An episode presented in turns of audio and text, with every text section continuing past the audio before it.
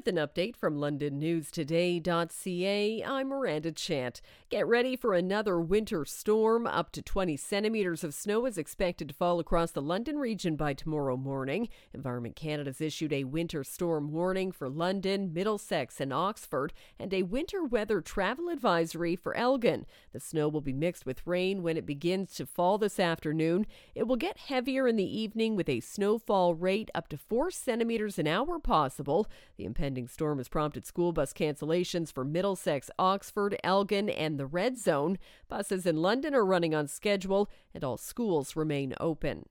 One man has been arrested and another's being sought after a stolen vehicle slammed into a police cruiser in Elgin. The vehicle was reportedly involved in a robbery in Tilbury before officers tracked it down early yesterday morning at the ONroute service center in Dutton. In an effort to escape police, the driver crashed into a cruiser. No one was hurt and the suspect vehicle was found abandoned on Pioneer Line. The canine unit found one suspect while the search continues for the other.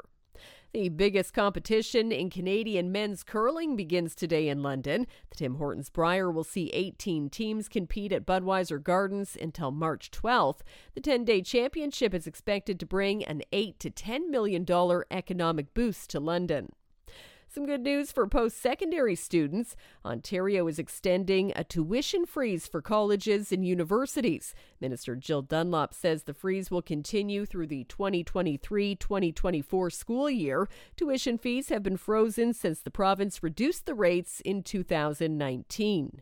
For more on these and other stories, go to londonnewstoday.ca.